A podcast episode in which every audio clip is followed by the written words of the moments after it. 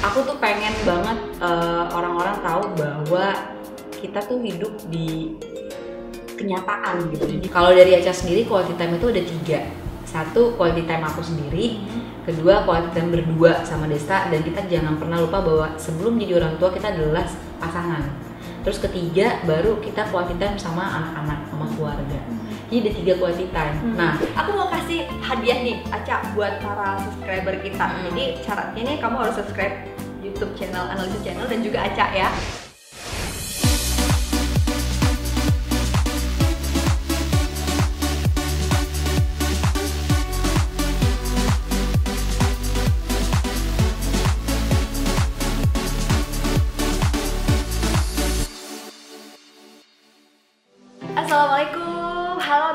Udah subscribe. Aduh senang banget ya. Makasih banget buat semua tanggapan positif kamu di komen, like dan juga udah subscribe di Analisa Channel. Dan kali ini aku pengen kasih sesuatu yang beda. Yang biasanya aku sendirian, kali ini aku ditemenin pertama kali ada guest star di Analisa Channel. Ada Natasha Rizky. Halo. Assalamualaikum. Yeay. Gak ada penontonnya sih ya, jadi terus sendiri. Seru banget ketemu sama. Iya, Aca Kak. kabarnya sehat? Alhamdulillah aku baik. Insya Allah mudah-mudahan bisa seterusnya baik terus ya. Aduh, Sehat terus. Kayaknya nih Aca ini ya teman-teman kalau kita lihat ini hamil anak ketiga nih kayak ABG lagi lewat di depannya. Aduh. Gak kelihatan sama sekali kalau perutnya nggak kelihatan. Aduh seneng banget nih Ca. Gimana Ca sehat kehamilan ketiga lebih banyak aktivitasnya kayak saya lihat tapi lebih positif. Em, maksudnya apa ya lebih banyak di rumah dan kayaknya lebih lebih lebih santai kali ya Iya. Eh, ini alhamdulillah aku kehamilan ketiga ini lumayan lebih santai Hmm. karena memang eh, kayaknya itu hal yang biasa ya bagi ibu-ibu yang memang udah hamilnya udah yang kedua ketiga itu biasanya udah mulai nggak seperti anak pertama. Jadi kayaknya yang sekarang ini aku bener-bener santai banget dan gak terlalu banyak rewelnya. Terus masih bisa beraktivitas dengan mas- maksudnya sampai sekarang bahkan aku mau masukin trimester ketiga aja aku masih bisa beraktivitas. Benar, jadi. Kalau dulu yang pertama kedua gimana Ca? Lebih Hmm, lumayan agak rewel sih. Pasangannya gitu ya. Tapi eh, kedua tuh udah santai Santai. sebenarnya dan yang ketiga ini lebih lebih santai lebih lagi. santai lagi. Oke, Cak. Untuk memulainya, aku Oke. pengen kasih aja semacam quick question yang udah dikasih sama teman-teman. Ini membaca ramalan pertanyaan teman-teman di rumah. Oke. Aca bisa jawab secara cepat ya quick question. Oke. Dari Aku pertama, Aca pilih jadi host atau bisnis? Eh, bisnis. Oke, jadi ting- pilih ditinggal Desta atau ditinggal sama Megumi sama Miska? Hmm, eh, eh, di- disuruh pilih.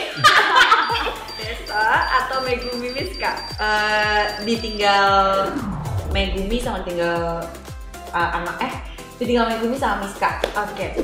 Jadi lebih milih traveling Asia atau Indonesia? Eh, traveling Asia.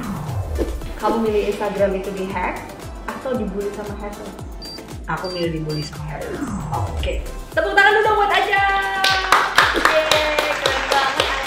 enggak, enggak, enggak, Enggak, tapi aku perlu ini, ini sedikit apa eh, klarifikasi sedikit. Tadi kan aku lebih milih ditinggal sama anak-anak. Iya, iya. Karena bagi aku kalau aku eh, ditinggal sama Desta itu semuanya akan tertinggal. Oke. Karena bagi aku tetap yang paling penting itu adalah pasangan. Karena anak-anak kita akan pergi nantinya. Mhm. Tapi kalau pasangan sampai kapan pun kita pasti akan bersama. merinding Iya. banget nih Desa harusnya denger nih ya apa yang sampai nama Aca makin cinta karena beda-beda kan Bener. beda-beda orang orang pasti kebanyakan lebih milih anak gitu Hmm. Kalau aku pribadi lebih milih sama pasangan karena kita yang memulai itu sampai akhirnya ada anak-anak kita Betul.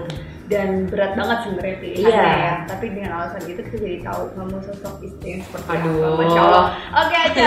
Ya thank you banget Aca. By the way aku mau nanya dulu nih. Aca tuh kan kayaknya positif banget image-nya. Kalau aku lihat di Instagram banyak banget fansnya. Terus uh, kita lihat juga nggak pernah ada gosip miring tentang kamu rumah tangganya hangat sosok yang muslimah yang aduh positif semua deh gitu. Mungkin banyak banget DM yang masuk udah gak kebaca kali ya yang fans sama Aca di sini dengan label-label positif itu gimana sih Ca nanggepin semua itu? Iya, kadang aku eh, senang sih, maksudnya bersyukur gitu, maksudnya eh, aku terhindar dari hal-hal yang buruk lah gitu maksudnya dari prasangka-prasangka buruk orang gitu. Cuman uh, kadang-kadang kayak misalnya aku posting bareng sama keluarga gitu-gitu ya biasa masih maksudnya kayak lengkap gitu. Terus itu mereka komennya tuh yang relationship goals Hmm, apalah segala macam family gitu ya. goals kayak gitu gitulah pokoknya. Terus uh, kayak misalnya sekarang juga maksudnya aku udah punya tiga anak tapi ya aku masih aktif segala macam terus pas itu mereka tanggapannya wah aku bisa sih kok enak banget gini gini nah aku tuh pengen banget uh, orang-orang tahu bahwa kita tuh hidup di kenyataan gitu. Jadi bukan hanya di dunia maya gitu. Karena apa pun nih maksudnya siapa pun profesinya pasti kalau mau ngepost sesuatu dia pasti akan ngepost yang bagus-bagus. Betul gitu. betul dan begitu pula juga ya mungkin uh, profesi kak analisa sebagai psikolog pasti kita secara secara uh, psikologis psikologis pasti akan memposting yang Positif. bagus dong Nggak mungkin mungkin kita posting ya. yang jelek gitu iya ya kan jadi kadang-kadang aku seneng banget tuh saya emang aku seneng gitu mereka tuh pada muji aku apa segala macem nggak gitu. munafik ya pasti iya pasti seneng gitu ya. cuman uh, kadang aku inget juga gitu maksudnya aku nggak mau bahwa uh, pujian itu bisa jadi bumerang juga untuk personality aku sendiri gitu Hmm. karena kan memang uh, Allah pun juga bilang kita nih nggak boleh terlalu banyak dipuji Iya, gitu iya, iya. karena dan kita muji pun harus pakai masya Allah kan Iya, iya, sebenarnya betul. karena kita takut jadi timbul kesombongan dari dalam diri manusia itu sendiri gitu jadi uh, aku seneng pastinya tapi please percayalah setiap orang itu pasti ada ujian masing-masing cuman kita nggak mungkin mempublikasikan ujian atau aib kita sendiri ke publik Iya, luar biasa. Masya Allah, Iya. bener ya. Jadi eh, akan jadi bumerang gitu. Nah, aku penasaran nih Oh. aja. Kan orang tuh ada up and down Yap. ya. Ups and downs ini tuh kadang-kadang tuh muncul justru bukan dari bulian orang Iya. atau dari serangan orang yang negatif. Justru dari label-label positif itu pernah nggak sih aja satu ketika merasa kayak eh, ngerasain justru malah kenapa sih kok aku dipuji malah aku jadi ngerasain hal yang negatif atau perasaan Hmm. yang nggak nyaman atau Um, perasaan-perasaan kayak stres sendiri gitu eh, sama itu Iya, atau iya. positif-positif aja. Uh, pernah banget sih kak. Jadi dulu itu, itu tadi tadi yang aku bilang sama kak Analisa bahwa pujian itu bisa jadi bikin orang ya bisa jadi bumerang untuk Mhm. orang ini gitu. Jadi memang harus pinter-pinter memilah itu gitu. Jadi uh, dulu tuh zaman-zaman uh, karir Aca lagi hits-hitsnya dulu pada zamannya ya umur berapa tuh ya? 19, 17, 18, 19 itu. Ya itu karena pujian, karena star syndrome Iya, itu iya. ada pasti, nggak mungkin enggak karena semua dunia tuh kayaknya lagi mengarah ke kita gitu. Jadi Aceh tuh udah pernah ngelewatin masa-masa itu sampai akhirnya yang tadinya syutingnya tuh lancar, menghargai orang segala macem, sampai akhirnya Aceh nolak-nolakin syuting. Aceh pernah ada di masa-masa itu gitu. Terus kadang udah harusnya syuting hari ini, terus besok enggak nggak mau syuting. Nah kayak gitulah. Nah itu aku tuh pernah ngelewatin masa-masa itu sampai akhirnya ya aku ditegur sendiri. Hmm. Aku bener-bener pernah juga hampir eh, berapa bulan gitu aku nggak ada dapet tawaran sinetron karena ya gara-gara aku itu gara-gara sifat aku sendiri gitu Jadi, Jadi- tanpa disadari itu eh, semacam sindrom itu tuh menjadi kok tiba-tiba Aca yang dulu baik ada satu bad personality Iya, yang kamu nggak sadar iya. jadi muncul. karena pujian itu pujian, sendiri oke. entah itu pujian entah itu penghargaan Atau entah itu tertentu iya gitu ya. pokoknya iya pokoknya eh, jabatan itu sama level kenaikan kenaikan Hmm. kesuksesan kita itu tuh kalau nggak dijaga bisa jadi bumerang buat kita gitu makanya dari semua yang udah aku pokoknya up and down kehidupan aku lah dari dulu. Hmm. dari zaman zaman aku susah sampai akhirnya. Ya aku sekarang merasa aku keluarga aku cukup karena dengan adanya keluarga ini tuh wah itu udah lebih dari materi menurut aku kak betul. keluarga tuh. Jadi makanya aku selalu belajar dari pengalaman aku yang dulu ya label positif itu uh, akan baik jika kita gunakan dengan baik tapi akan jadi bumerang bagi kita ketika kita lupa sama apa yang ada di dalam diri kita Insya sendiri Allah. Jadi kita harus banyak-banyak uh, berkumpul dengan orang yang positif Iya, juga bener ya, Ca, banget, ya, Kak. untuk reminder kita supaya kita Ah. itu nggak nggak keblinger, nggak Iya, sombong, terus bener banget sombong Dan kadang-kadang yang banget protes itu orang-orang terdekat nggak sih, Cak? Oh, maksudnya gini nih, ih Aceh tuh sekarang sibuk banget ya, berubah, terus iya ada nggak protes-protes dari tanpa disadari itu jadi kayak karena sibuk jadi nggak punya waktu untuk keluarga mama sih mama Mama oke. tuh dulu yang paling tahu banget kan. Karena kan aku dulu dari zaman aku susah banget ya kan dari zaman casting casting Ya dari Allah. zaman naik bajai naik bis terus orang nggak ada yang tahu ya gitu ya. Kontas Bima mungkin nggak ada yang tahu kayak nih zaman angkatan gue. Tapi Terus- udah sekarang jadi istrinya Desta iya udah tahunya gitu udah ya. gini aja gitu. Iya pokoknya zaman zaman aku dulu masih casting casting ngantri ngantri sampai mau pulang lagi nggak capek banget ngantri casting pada saat itu gitu jadi emang eh, mama tuh tahu banget lah perjuangan aku. Gitu. Jadi itu mama yang nemenin aku. Makanya pas kalau misalnya aku lagi nggak mau syuting atau aku lagi capek gitu tuh mama tuh yang paling orang yang pertama yang paling kecewa. Karena ya dia tahu perjuangan aku kayak gimana untuk ngeraih itu. Makanya kok bisa dengan gampangnya aku uh, seenaknya gitu sama pekerjaan aku tidak menghargai gitu. Jadi kayak gitu-gitu yang support tuh mama. Dan Aca eh, pertama kali tahu ada respon dari mama seperti itu pasti eh, sedih juga ya. Sedih tapi banget ternyata setelah aku lihat aku ada ada ada kekurangan aku yang nggak aku sadari. Iya. tapi mama baik banget yang selalu support Aca Yap. gitu tapi ya. jadi belajar banget sih kak. Sampai akhirnya mama sempat kecewa lagi nih di umur 19 mungkin itu ntar bisa dibahas tapi singkat cerita 19 kan aku sekarang untuk nikah ya. Mm-mm. itu mama kecewa lagi juga. Karena Aca lagi. Karena itu aku juga lagi mulai naik lagi naik naik lagi terus tiba-tiba mutusin buat nikah. Oke menarik ini Ca. Nah. Oke, sebelum ngomongin soal keputusan Aca menikah muda, aku penasaran juga nih sama terkait sama uh, label positif tadi ya, Ca, Iya. ya. Kan ada orang yang nganggap kalau di Instagram itu bisa menunjukkan kepribadian kita. Kan aku pernah satu set sama seorang selebriti ternama gitu kan. Waktu dia Instastory yang hai guys gitu-gitu terus tiba-tiba begitu dimatiin dia bilang sama wartawan, waktu saya berapa lama lagi buat uh, wartawan di sini gitu. Jadi langsung Hmm. kayak switch kepribadian yang berubah banget ketika dia on camera sama, sama realnya ya, real life gitu. aku selalu astagfirullah jadi beginikah kehidupan Hmm. eh, sosial media dan terutama untuk entertain tapi nggak semuanya begitu ya gitu nah nganggep ini gimana sih pernah nggak nemuin orang-orang yang real life sama sosial media life-nya itu Hmm. berbeda Ya pernah banget ya. Contohnya suami saya sendiri gitu loh. Karena gini semua orang tuh nganggep aku nggak usah ngomong yang jauh-jauh deh nggak usah Iya, iya. ngomongin orang karena bisa jadi uh, salah paham Betul, juga kan betul. karena aku pun nggak tahu. Tapi kalau suami sendiri Hmm. karena aku tahu banget Desta kayak apa, orang-orang itu selalu nganggep Desta itu orang yang lucu. Bahkan sampai di mall itu orang-orang tuh bisa yang, eh ini ya ini ya suka bercanda-bercanda, suka kayak itu semua Desta tuh isinya bercandaan aja gitu hidupnya gitu.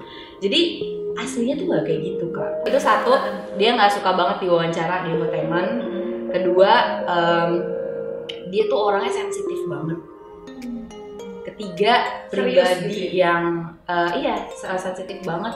Pribadinya tuh baperan banget. oke Baperan dan serius itu aslinya. tapi aku sering nemuin deh orang-orang yang kalau di TV itu kayak lucu Iya. selalu fun happy tapi sebenarnya real life Real life itu Mungkin enggak. capek karena ya. ya itu satu mereka capek gitu maksudnya untuk harus positif menjalani Iya dan dan kerjaannya kan menghibur orang gitu. Sementara dia pulang juga harus uh, menghibur anak-anak dan istrinya gitu. Jadi gini loh, kita kan kerja untuk membahagiakan hidup kita sendiri.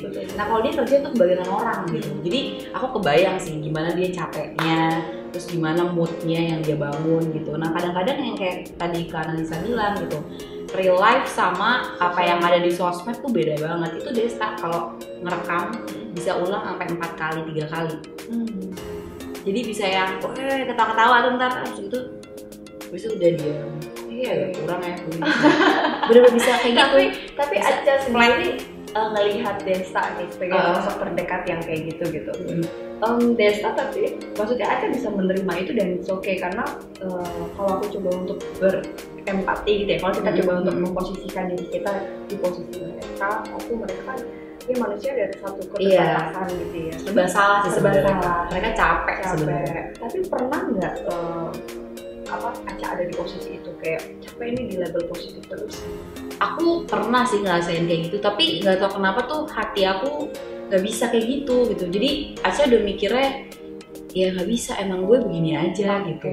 Jadi walaupun kayak misalnya Aca udah capek banget nih ya terus di depan orang tuh misalnya ada yang kaca aku mau ini dong gitu. Itu tuh aku bisa yang kayak ya udah ya udah ayo ayo nggak apa-apa gitu jadi ya Aca udah berusaha udah aslinya pengen gitu. Aca udah pengen coba yang kayak eh, apa Iya. ah, udah ntar dulu ya gitu maksudnya bukan bukan uh, sesuatu yang Aca buat-buat emang emang, Emang. emang begini aja Aca gitu atau kalau misalnya emang Aca lagi capek banget ya Aca ngomong tapi tetap dengan maaf banget ya sumpah Aca lagi capek banget tapi nggak apa-apa kok jadi Oke. kayak apa ya kayak emang itu udah jadi kebiasaan Iya, gitu iya, udah iya.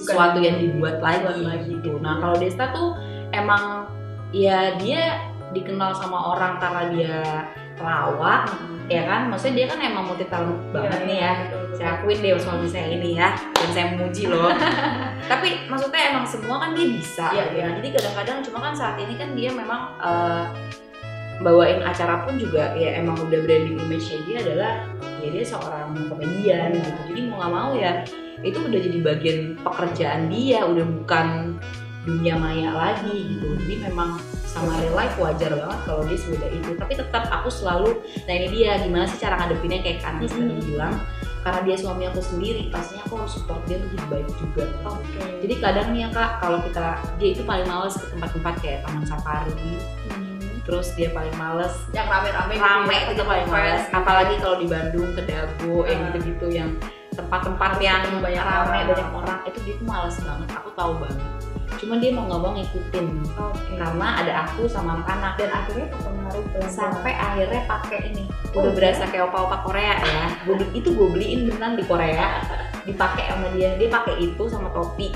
Terus kan ada aku ya. Nggak ngaruh ya. Berarti kan gue juga harus pakai dong. Ya kan? Kalau ada beberapa orang yang kenal ada yang enggak Hmm. gitu kan. Terus kalau yang kenal ya kalau udah lihat aku pasti kan minta foto ya kan? ini pasti Desta gitu. Jadi sampai akhirnya dia udah capek sendiri sampai kayak aduh lah bodo amat. Terus dia tuh udah bener-bener pernah yang udah bener-bener capek banget dimintain foto cuman aku tuh tetap yang "Apa-apa udah jadi kayak emang kita tuh harus tetap ingetin dia. Jadi sampai akhirnya dia terbiasa aku kan udah lima tahun nikah kak. Jadi kayak dia udah yang akhirnya bisa berdamai dengan diri sendiri. Ya nggak bisa. Gue emang pamit gue Iya, dan ada fans itu adalah Iya. karir salah satu bagian dari iya mau dia. nggak mau ya udah deh. Karena ya kan Abu sendiri yang ngajarin aku untuk selalu ramah ya udah. Oke. jadi dia akhirnya ngerti sendiri sih. Menarik banget ya. Dan itu orang dekat aku kan. Ah. jadi aku tahu gimana caranya menghadapi orang seperti itu Oke oke. Nah ngomong soal Desta nih, kan kayaknya nggak mudah jarak umur kalian tuh berpaut Ah, ah. berapa tahun? bukan terpaut jauh ya sangat jauh jangan usah disebutin ya Tapi intinya itu yang aku pengen nanya nih, Cak dengan personality yang kayaknya juga berbeda. Terus Aca memutuskan untuk menikah tuh di saat umur 9 bulan. iya iya Itu mudah banget ya. Apa pertimbangan Aca waktu itu? Ya jadi eh, Kan tadi Melanjutkan padahal ya. eh, ya. jadi mama tuh sempat gak suka banget terus eh, satu nggak suka banget nggak setuju banget kedua juga kecewa Nggak suka karena kebersamaan nikah kalian kan? Iya. Sama Destanya. Uh, tapi dia juga nggak suka sama Desta karena memang jauh banget umurnya.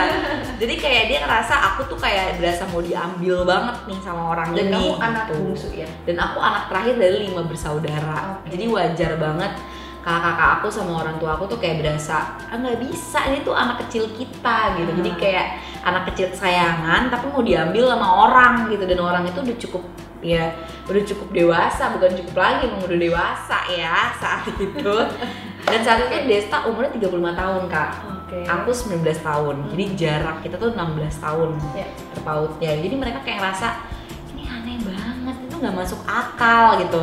Karena nih menurut mereka masih awam kan Iya, iya. sejauh itu gitu jaraknya. Tapi tuh aku tuh yang nggak tahu kenapa ya itu sih kak. Maksudnya aku tuh dari dulu karena aku udah eh, struggle dan nyari uang sendiri fight sendiri sama mama aku ngerasa apa yang aku mau tuh harus dapat gitu. Hmm. sesuai dengan eh, keinginan aku sendiri dan usaha aku sendiri. Jadi aku bukan bukan pengen harus dapat tapi minta sama orang gitu. Enggak. Jadi apa yang aku pengen itu harus dapat nih jadi ambisius banget aku tuh Hmm. orangnya sama aku tuh jeleknya kadang suka menggebu-gebu Hmm. kalau menggebu-gebu itu sampai sekarang Tapi Nah. sebenarnya eh, ketika kamu akhirnya menggebu-gebu Ah. tetap mantap buat menikah gitu. Iya. Apa pertimbangan Aca? Sedangkan karir lagi bagus-bagusnya. Nah, nggak tahu kenapa ya, maksudnya ya itu juga ya senyaman yang itu dibilang gitu. jodoh itu Iya, kayak apa. Jadi betul. ketika aku ngeliat dia tuh kok kayak, wah ini kayaknya nih orang bisa iniin gue sih, kayaknya gue bisa hidup nih sama nih orang, Hmm. bisa bersama nih sama nih orang. Jadi tuh aku tuh ngeliat Desta udah kayak gitu aja. Terus Terus, Berapa sih Cak, pengenalan proses pengenalan? Aku sebentar banget, cuma lima bulan. Oke. Jadi ngeliat dia yakin kalau dia itu adalah orang yang tepat buat aku tuh cuma dua bulan. terus dia langsung ngelamar Aca. Iya, dan Aca ngerasa ya itu tadi, Aca tuh ngerasa hidup Aca tuh sama dia nggak flat gitu loh kak. Maksudnya selama Aca ngejalanin bareng-bareng sama dia tuh banyak dunia baru, hal-hal baru tuh yang Aca nggak dapetin dari keluarga Aca dan eh, ya teman-teman Aca sebelumnya. Jadi kayak gimana Hal sih? yang menarik gitu ya. Kayak Alice in Wonderland gitu loh kak. Masuk ke dunia baru tuh kayak wah kayak gitu gitu loh. Jadi Aca kayak ngerasa wah udah deh ini dia cocok nih. Dan Aca pada saat itu kan masih iya iya doang ya. Karena ya lah paling dia ngomong doang nih mau ngelamar gue. Tapi beneran dilamar gitu. Ya terus? Jadi Aca ngerasa wah ini beneran nih gitu. Ya sempat ada drama lah nggak mungkin enggak sempat Aca sampai disekap di kamar segala nggak boleh keluar kamar. Terus HP disita sampai Desta tuh mau dilaporin ke polisi coba. Gara-gara bawa-bawa anak uh, umur 19 tahun katanya terus sampai Aca berdebat sama kakak kaca yang ada itu lo diketawain sama polisi kalau lo laporin Desta ke polisi.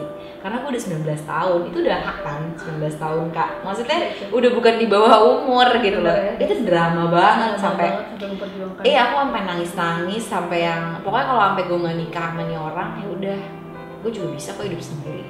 Karena kan aku udah udah udah, udah hidup sendiri kan. Terus papa tuh yang udah almarhum papa tuh udah yang udah nyerah gitu loh udah yang kayak udah deh nggak apa-apa udah di udah udah ngebolehin gitu. Sementara mama tuh yang masih ngeberatin wah nggak bisa nih udah gitu gitu nah cuman akhirnya singkat ceritanya adalah eh, waktu itu aku tuh masih jadi eh, muslim yang kurang taat. Hmm. maksudnya nggak taat sama sekali malah. Maksudnya pada masa-masa itu ya kak. Ya namanya juga lagi masa muda aja ya. ya. ya udahlah ya. Iya maksudnya salat aja tuh kayaknya kalau butuh doang. Itu pun kalau inget gitu Hmm. dulu. Nah jadi ya udah akhirnya sekali kalinya sholat tuh aku inget banget aku sholat di jam eh, setengah empat subuh. Sholat isya di jam setengah empat subuh coba. Udah mau deket. Detik-detik mau mau Azan. subuh kan azan subuh. Cuma kan masih bisa. Hmm. akhirnya aku sholat terus aku minta sama Allah. Klise lah kalau saya klasik banget permintaannya kalau emang jodoh Dekatkanlah. dideketin kalau enggak ya udah saya dijauhin nggak apa-apa. Terus besok paginya Desta datang sama mamahnya.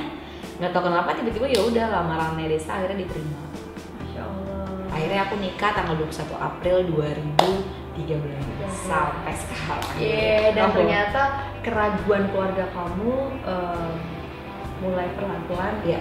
dipercaya ya. Dipercaya. Jadi kakak mulai percaya, oh Aca dia bisa tanggung jawab, Desa juga Ya, tanggung jawab. karena kakak-kakak tuh mikirnya bukan kakak doang, mungkin semua Semua orang di luar sana akan mikir ya lah anak 19 tahun nikah. takutnya itu adalah Iya kan? kelabilan hati kamu. Iya, cuman cuman uh, keputusan sesaat, tapi Iya, iya, iya. tetap deh kak. Maksudnya aku tuh ya karena aku memang dari kecil udah biasa berjuang gitu ya, Hmm. aku juga tahu lah maksudnya uh, pemikiran aku tuh sama pemikiran teman-teman sumuran aku tuh beda gitu. Hmm. Jadi tetap aja aku nggak sebodoh itu.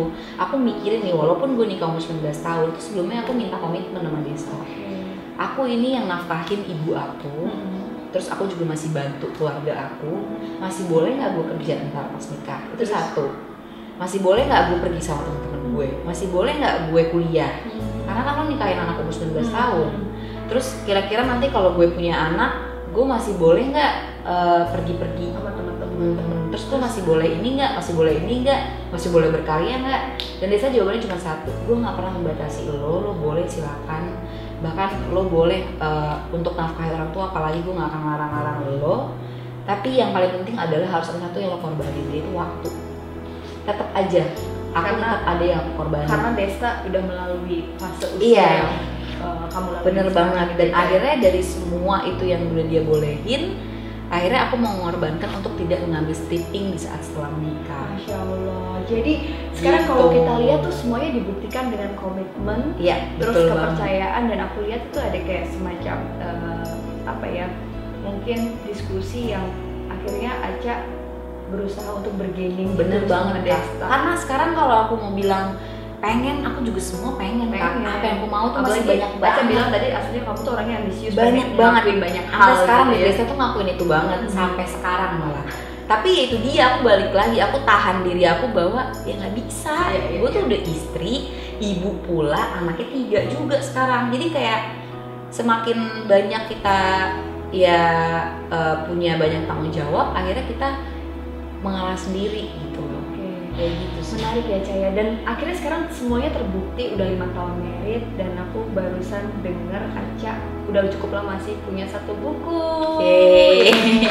Jadi ini buat kamu nih teman-teman katanya nikah mudah ya. Mudah ini aku ingat banget Aca waktu itu nge WA "Eh, gimana sampul atau cover bukunya ini oke banget nggak? Yang ini apa yang ini aku ingat banget tuh Ca dan aku penasaran banget sama isinya. Yang kalau katanya Aca ini tuh cerita asli Aca ya? Iya iya. Oke, nah di buku ini sebenarnya Cak yang aku penasaran juga adalah Hmm. selama lima tahun kamu menjalani pernikahan pasti eh, jaganya nggak mudah ya Iya. dengan kamu pengen main film ya bisnis iya Iya, aduh. terus Mau itu banyak banget ya gue. maunya semua dilakuin dan ketika yang dikorbankan itu adalah kata desa tadi itu adalah waktu gitu ya itu gimana sih cak caranya memanage semuanya supaya dengan waktu yang dikorbankan tapi kamu tidak eh, merasa apa ya sedih atau tidak merasa nggak happy kan Hmm. tetap happy gitu Benar, kan benar. gimana sih caranya supaya bisa seimbang jadi kalau eh, banyak yang bilang gimana sih seorang perempuan sebagai istri iya sebagai ibu iya sebagai wanita karir punya kerjaan juga iya itu mengatur semua energinya tetap positif supaya bisa seimbang jadi work life balance Kayak iya. gimana tuh Jadi ini menarik sih, aku tuh kalau udah bahas ini suka banget ya. Makanya aku seneng banget diundang ke Analisa, thank aduh you aku banget sekali seneng lagi. Banget aja Jadi gini loh kak, makanya kenapa aku bikin buku ini Itu aku tuh pengen banget, eh, aku sama sekali tidak bermaksud menggurui Tapi pengen sharing aja bahwa setiap wanita tuh bisa produktif dalam posisi mana aja. Jadi orang-orang selalu berpikir produktif itu adalah punya kerjaan. Yes. Produktif itu adalah wanita karir. Produktif itu adalah eh, identik dengan keluar rumah Enggak Karena ya gimana ya kak Wanita-wanita sekarang tuh udah udah luas banget perkembangannya untuk mencapai ya yang bisa dia lakuin tuh udah banyak banget dengan adanya internet Hmm. dengan adanya sosial Teknologi, media, teknologi segala itu udah bisa berkembang banget gitu. Jadi menurut aku eh, produktif itu harus di- dibentuk juga gitu. Produktif produktifnya itu maksudnya sifatnya seperti apa gitu. Nah kalau aku pribadi jujur memang eh, beda-beda ya. Suami aku adalah tipe yang membolehkan aku untuk keluar rumah. Hmm. Nah di sini aku kasih tahu bahwa untuk uh, istri-istri yang beruntung yang boleh keluar rumah, tolong manfaatkan itu dengan baik dan jangan sampai menyalahgunakan kepercayaan itu gitu loh maksud aku. Nah makanya karena aku termasuk istri yang dibolehkan sama suami untuk keluar, Hmm. jadi memanagenya adalah uh, komunikasi. komunikasi Iya. oke jadi Jujur komunikasi aku itu menurut aku penting banget Hmm. karena ya sejauh ini lima tahun aku berkeluarga sama Desta gitu ya. Komunikasi itu tuh penting banget kak. Sekali aku nggak komunikasi itu fatal ya. kelar banget bener-bener apalagi kalian sama-sama Parah. sama-sama sibuk gitu ya. Iya makanya itu penting banget. Ditambah lagi kita ada bantuan dari mamah juga Hmm. gitu. Terus ada aku juga pakai mbak juga Hmm. tapi tetap ada yang ngawasin jadi itu semua dikomunikasiin oke bu aku mau ke Korea Mm-mm. kayak misalnya orang-orang pada bingung kali Iya. ya, oh Caca bisa ya jalan-jalan Korea, nggak bawa anak segala macem gitu-gitu. Oke, lo mau ke Korea, iya ya udah lo stok asi ya segini, Desta. Ya udah, eh, lo berapa hari Korea? Lima malam. Oke, berarti lo harus stok asi buat si Miska Oh, segini. iya? Desta sampai mikirin Iya. stok asik. Keren Jadi banget semua tuh kita omongin Oke, kak, jadi karena semua nggak bisa. Orang-orang tuh kadang suka bilang nggak bisa duluan sebelum dia komunikasiin apa keinginan dia ke pasangan. Oke, gitu. menarik nih Cak. Waktu kamu ke Korea gitu, Mm-mm. lima hari itu kan eh, menurut aku salah satu upaya Cak juga untuk Ya. bisa balance ya kan? Iya, benar Karena banget. gini deh, kita sebagai perempuan, sebagai ibu bayangin bangun pagi kita ngurusin anak suami, terus kita Iya. kerja, Benar. pulang kerja itu kan capek. Oh, oh. Terus kita punya tugas yang mungkin apa ya bapak-bapak tuh ya aku paham itu tugas kewajiban gitu loh jadi kayaknya nggak mungkin, dipegang bapak tuh ngerjain itu gitu. gitu. Jadi akhirnya kita harus handle anak juga.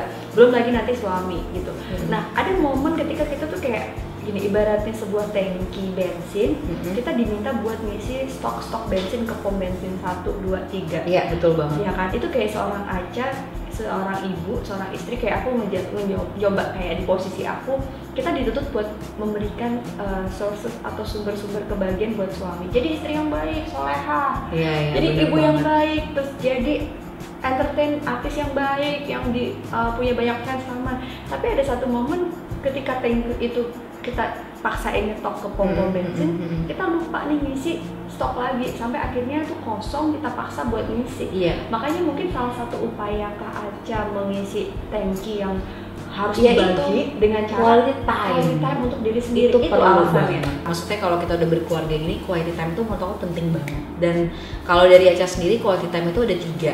Satu, quality time aku sendiri. Kedua, time berdua sama Desta. Dan kita jangan pernah lupa bahwa sebelum jadi orang tua kita adalah pasangan. Terus ketiga, baru kita quality time sama anak-anak, sama keluarga.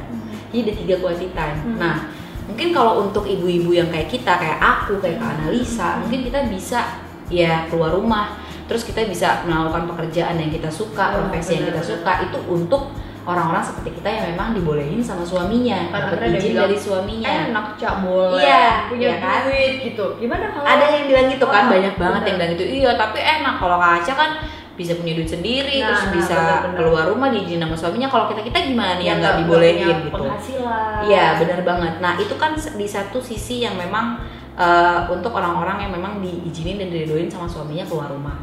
Tapi gimana sih untuk ibu-ibu yang memang produktifnya hanya di dalam rumah? hmm, gimana Nah. tuh supaya bisa tetap me time Nah supaya tetap me time itu please banget itu udah banyak banget kemajuan kemajuan teknologi yang tadi aku udah bilang. Sekarang ada yang namanya Instagram. Sekarang ada yang namanya e-commerce online. Semua ibu-ibu tuh bisa berkarya dari situ gitu. Jadi eh, ya balik lagi semua tuh dikomunikasiin. Bahkan aku pun quality time sendiri pun juga tetap harus ada komunikasi kan sama Desta. Apalagi ibu-ibu yang tidak keluar rumah. jadi yang penting tuh kreativitasnya Jadi dia kalau menurut aku ya kita nih jadi ibu-ibu itu tuh nggak boleh stuck in the moment. oke gitu jadi kan. harus Jadi itu kuncinya. harus pinter-pinter memilih mana yang paling possible Iya, bener banget. untuk Kita dilakuin bener. Kita tuh harus berkarya buat diri kita sendiri. nggak boleh Jadi nyerah gitu ya jangan beranggapan bahwa j- pokoknya gini menurut aku jadi ibu yang bisa berkarir di luar rumah itu luar biasa dan rezekinya sama. Dan untuk ibu-ibu yang berkarir di dalam rumah Hmm. rezeki dan perjuangannya juga sama bagusnya. Jadi Poin nggak yang ada bagus. bedanya. Karena banyak orang yang suka ngelihat bahwa compare ya suka compare eh, iya ya itu ibunya kerja ih anaknya nggak diurusin. Ih itu ibu-ibu di rumah doang nggak ngapa-ngapain mah enak ya. Enggak bagi aku ibu-ibu yang di luar rumah sama di kerja di dalam pun juga itu semua tuh sama rezekinya juga sama jadi sama-sama Keren-keren produktif keren gitu banget jadi poinnya Iya, banget. nah makanya itu dia tadi balik lagi kalau misalnya ibu-ibu emang nggak boleh keluar rumah sama suaminya, boleh di dalam aja. Ya udah, tinggal komunikasi sama suami. Saya pengen punya sesuatu nih, Mm-mm. saya pengen gini, saya pengen gini. Tapi saya nggak harus keluar rumah. Kan sekarang ada online. Hmm. Boleh nggak saya gini gini gini? jadi ada kompromi di situ Iya, ya nggak mungkin deh. Maksudnya gini, Allah tuh pasti selalu bilang sama kita bahwa setiap kesulitan pasti ada kemudahan. Nggak mungkin suami kita sebuku itu gitu loh. Kalau nggak, nggak mungkin ada ayat itu kayaknya deh. Maksudnya Allah tuh pasti selalu bilang ke kita bahwa semua kesulitan tuh pasti ada solusi gitu. Dan aku tuh percaya itu kak. Jadi yang kayaknya nggak mungkin itu bisa jadi mungkin kalau memang kita walaupun kita mengorbankan sesuatu, tapi pasti ada solusinya. Nggak mungkin enggak gitu. Jadi itu semua Ada untuk sini. detailnya untuk ibu-ibu yang memang bekerja di luar rumah dan bekerja hanya di dalam rumah, ini semua ada di sini. Jadi kalian bisa nyari sendiri intinya. Dan yang aku mau jelasin lagi bahwa ketika ibu, seorang ibu dan istri ini udah berkeluarga, itu tuh kayak hidup. Jadi ada salah satu uh, quotes gitu kak bagus banget di salah satu film uh, Star Is Born namanya.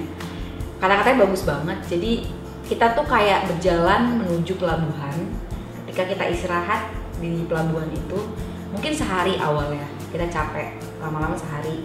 Terus lama-lama karena kita nyaman, ngerasa nyaman, ngerasa enak, lama-lama jadi setahun. Makin enak lagi, makin kita nggak mau pergi, kita pengen tetap di situ aja lama-lama 2 tahun, tiga tahun, bahkan sampai akhirnya selamanya.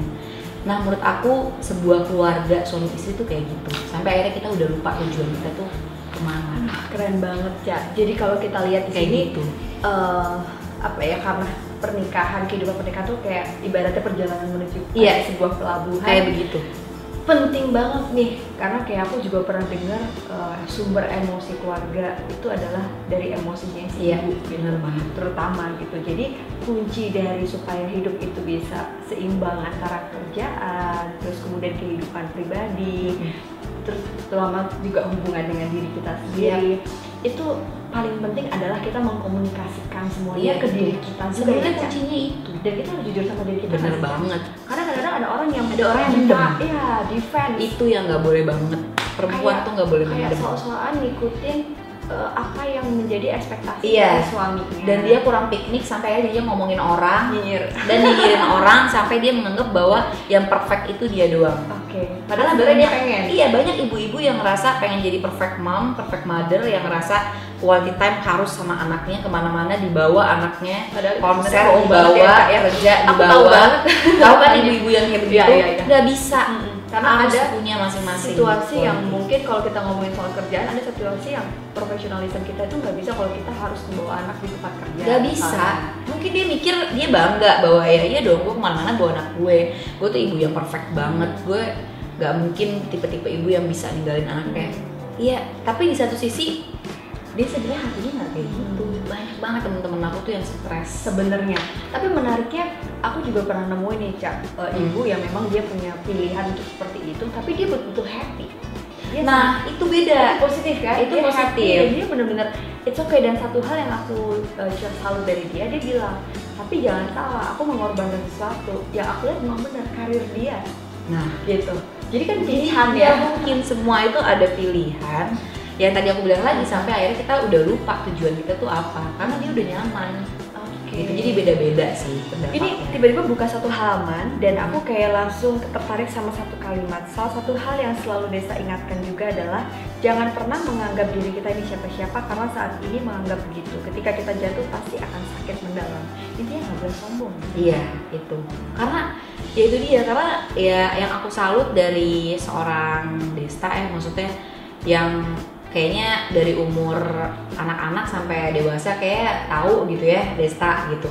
Jadi ya maksudnya karirnya tuh udah jauh lebih legend lah daripada aku gitu. Aku nggak ada apa-apa banget tuh dia aja tuh bisa ada pikiran kayak gitu gitu. Ada pemikiran kayak gitu bahwa jadi kadang tuh kita kalau misalnya suka eh, misalnya supermarket atau misalnya di mana gitu pengen beli apa terus tiba-tiba kayak diselak orang atau apa di orang gitu. Pasti kan ada beberapa orang yang anggap kok lo kayak gitu sih sama gue atau Oke. apa apa lo gini lo gini ya nggak bisa perlakuan kita tuh harus sama mau gue artis kek mau jabatan gue apa kayak mau apa Jadi sebenarnya sebenarnya lo nggak usah ngerasa lo siapa, siapa? gitu. Sebenarnya Desa itu ketika tidak mau menanggapi, eh, bukan tidak mau ya, ketika capek menanggapin orang yang ngajak foto tuh bukan karena dia menganggap diri siapa-siapa, tapi karena capek. iya bener Oke, banget. ini yang perlu disadari nih bahwa teman-teman kita sebagai fans, sebagai masyarakat pengagum artis siapa pun selebriti yang kita tonton di. TV, coba deh jangan minta kita untuk berempati terus sama kalian gitu. Jangan minta mereka untuk berempati terus sama kalian, tapi sebagai fans juga harus cerdas dan berempati. Bayangin jadi Desta Iya, tuh gimana capeknya seharian ketawa ke TV. Nah, kalau ada empati atau kemampuan untuk bisa memahami kondisi orang lain, ini nih. Jadi ya fansnya cerdas, artisnya juga happy, sehat semua, bahagia semua. Iya, gitu kan. menyenangkan Dan semoga dengan YouTube channel saya ini salah satunya bisa mengedukasi nih para netizen, para eh, bener fansnya artis-artis supaya bisa lebih memahami kondisi si artis Uh, ya. uh, karena memang kan ya netizen netizen ini kan nggak tahu ya The Lord of netizen tuh kayak apa Iya, iya, aslinya. Iya, iya, iya. Jadi ya ya udahlah maksudnya kita sekarang untuk orang-orang yang memang uh, bekerja di sosial media ya terutama gitu. Maksudnya sekarang kan memang yang lagi hype kan sosial media Yap. ya kak. Ya udah jangan terlalu ngambil uh, semuanya yang ada di kolom di kolom komen kolom DM itu kita anggap aja udah jadi pembelajaran buat kita. Nggak usah semuanya dimasukin ke dalam otak kita. Kalau nggak ya kita stres sendiri gitu. Terutama komentar-komentar yang negatif gitu Oke, sih. baik Aca. Aduh, menarik banget ya. Ini teman-teman kalau kamu mau dapetin buku ini menurut aku bagus banget. Ini kayaknya nggak cuma buat kalian yang em, memutuskan ini nggak harus muda. untuk uh, Iya. nikah tapi bahkan yang belum nikah pun bisa banget baca Kayaknya ini motivating banget karena gini nih, ada satu hal yang penting banget. Kalau kita ngomongin soal work life balance ya, gimana sih supaya kita bisa jadi seorang ibu, istri yang selalu Hmm. happy dan menyeimbangkan karir kita maupun kehidupan pribadi. Aca nulis di sini, intinya aku sadar betul di mana pilihan atau nasib yang aku pilih berarti aku juga membentuk jalan hidupku sendiri. Dan aku yakin insya Allah di setiap lika-liku hidupku, entah itu karir maupun pernikahan, Allah punya rencana yang terbaik buat aku. Dan hanya Allah lah tempatku berserah diri. Ini poin menarik loh, Cak. Karena gini nih, aku pernah baca juga Hmm. satu literatur di mana sebenarnya tingkat kebahagiaan atau kita kalau mau work life balance itu jalan Hmm. harus ada tiga poin. Satu kita punya personality yang bagus. Kalau kita simpulin ya, Aca bilang iya kak harus punya kepribadian yang ramah tadi. Terus kemudian Aca juga punya coping atau cara menyelesaikan coping skill Iya. coping skill aja kalau tadi aku dengerin ceritanya Aca nih teman-teman kalau aku rangkum Aca ini berusaha mengkomunikasikan semua yang jadi kepengenan dia kepada diri dia dikomunikasiin pasangan, orang tua, anak bahkan Hmm. dan keluarga terdekat. Jadi akhirnya kalian terlalu terbuka nggak apa-apa Cak, tapi akhirnya ada kompromi dan ketemu jalan keluar Iya. jadi nggak stres sendiri nah yang terakhir yang aku kutip dari buku ini ini ada namanya tingkat spiritual spirituality ini adalah ketika Aca memasrahkan semuanya kepada Allah karena di setiap pilihan mau kita kerja maupun kerja setiap kesulitan pasti Aca menyerahkan kepada Allah. Wih, salut. Ini langsung menjawab tiga poin yang aku baca di sebuah jurnal bahwa sebenarnya kalau kita mau happy, mau balance hidup kita sebagai seorang istri dan ibu, kuncinya ada tiga tadi ya. Iya. Personality yang menarik, coping skill yang oke, dan tingkat spiritual yang mantap untuk bisa lebih dekat sama Allah. Aduh, salut ya. Cepet banget. Bang. Seru banget ngobrolnya, Cak. Kalau dilanjutin bisa sampai besok ya. Iya nih kayaknya bisa tiga episode untuk channel analisa ya. Kayaknya kalau kita bikin berseri nih, jangan-jangan nanti fansku pada bikin lagi dong sama Kak Aca gitu ya dengan tema yang beda. Oke, Aca, thank you banget. Dan Ah, juga sama-sama. juga punya YouTube channel? Iya aku punya YouTube channel juga Natasha Rizky. Tapi kalau YouTube channel aku tuh lebih eh, ini bukan menganalisa ya YouTube channelnya jangan. Karena nanti aku susah nih nanti mau nyay- nyanyiin ke analisa ini agak sulit. Karena psikologi banget gitu. Tapi kalau? Lebih ke daily life kamu? aku lebih ke daily life sih jadi kayak emang aku suka banget traveling jadi paling lebih ke lebih ke ngomongin yang traveling traveling kalau misalnya liburan sama anak-anak sama Oh, seru banget. Aku akan subscribe. Gitu. Jangan lupa subscribe ya. Oke, aku mau kasih hadiah nih, Aca, buat para subscriber kita. Hmm. Jadi syaratnya nih kamu harus subscribe YouTube channel Analisa Channel dan juga Aca ya. Aca Yap. punya apa Aca namanya YouTube-nya? Natasha Rizky Natasha Rizky. Nah, nanti aku bakalan bagi giveaway ya ini dan juga ada Tara nih. Ini cewek emang keren banget, udah bisnis lancar, karir juga bagus. Ini dia sempat-sempatnya bikin scarf yang ada alur cerita. Ini boleh ceritain nggak alur cerita? Kenapa dinamain alur cerita?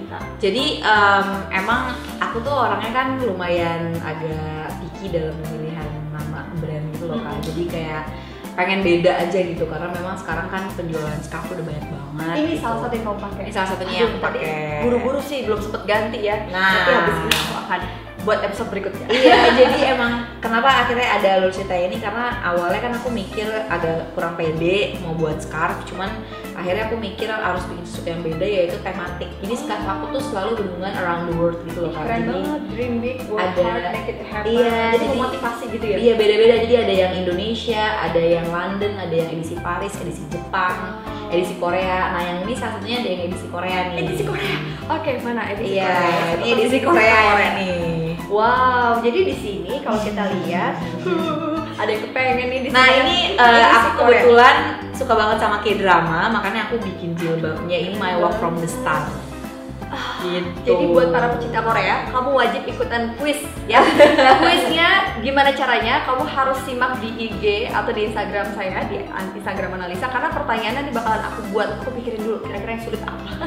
Iya, karena ini banget. hadiahnya bagus bukan bukan yang sulit tapi yang yang menantang karena di analisa quiz ini aku pengen teman-teman juga ikutan memberikan konten positif eh, dan mengedukasi para followers dan juga netizen supaya lebih bisa positif lagi dalam menggunakan sosial media. Iya, bener banget. Aca terima kasih banget sama-sama kak, thank you banget. banget. Ini kayak Yeay. apa ya, such an honor banget YouTube channel aku pertama kali gesternya adalah seorang Natasha. Aduh, ini gara-gara kemarin kita satu talk show bareng. Kebetulan kita sama-sama spokesperson Wardah. Eh sorry, aku spokesperson dia brand ambassador. Kita Wardah Beauty. Kita Wardah Family. Wardah Family.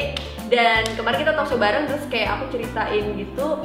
Aku hebat banget salutnya Aca tau gak? Salut sama kamu dia, dia yang bilang sama salah satu orang Wardah Mbak mau dong dibikinin acara yang bareng-bareng sama Mbak Ana Terus aku langsung, ah Cak gak kebalik Bukannya aku yang harusnya ngomong gitu Tapi inspiratif Dia down to earth banget Terus aku langsung iseng kalau gitu boleh ya Ca jadi uh, guest star di YouTube channel aku dan dia mau ngebantuin. Sumpah, ini ini luar biasa banget. Kak, udah stop it. Eh, dia udah udah udah udah buang ya, jangan udah buang. eh tapi bener, aku bukan ada maunya cak emang beneran, emang itu kayak keren. Ini menginspirasi sih buat para uh, teman-teman di rumah. Oke, kalau gitu nggak usah berlama lagi, kita harus segera sholat maghrib ya. Oh enggak ya? Ya kita akan segera masuk ke sesi berikutnya. Terima kasih banyak yang udah nonton di Analisa Channel. Bye bye, sampai ketemu lagi. Jangan lupa di like, subscribe, and comment. Terima kasih. Assalamualaikum.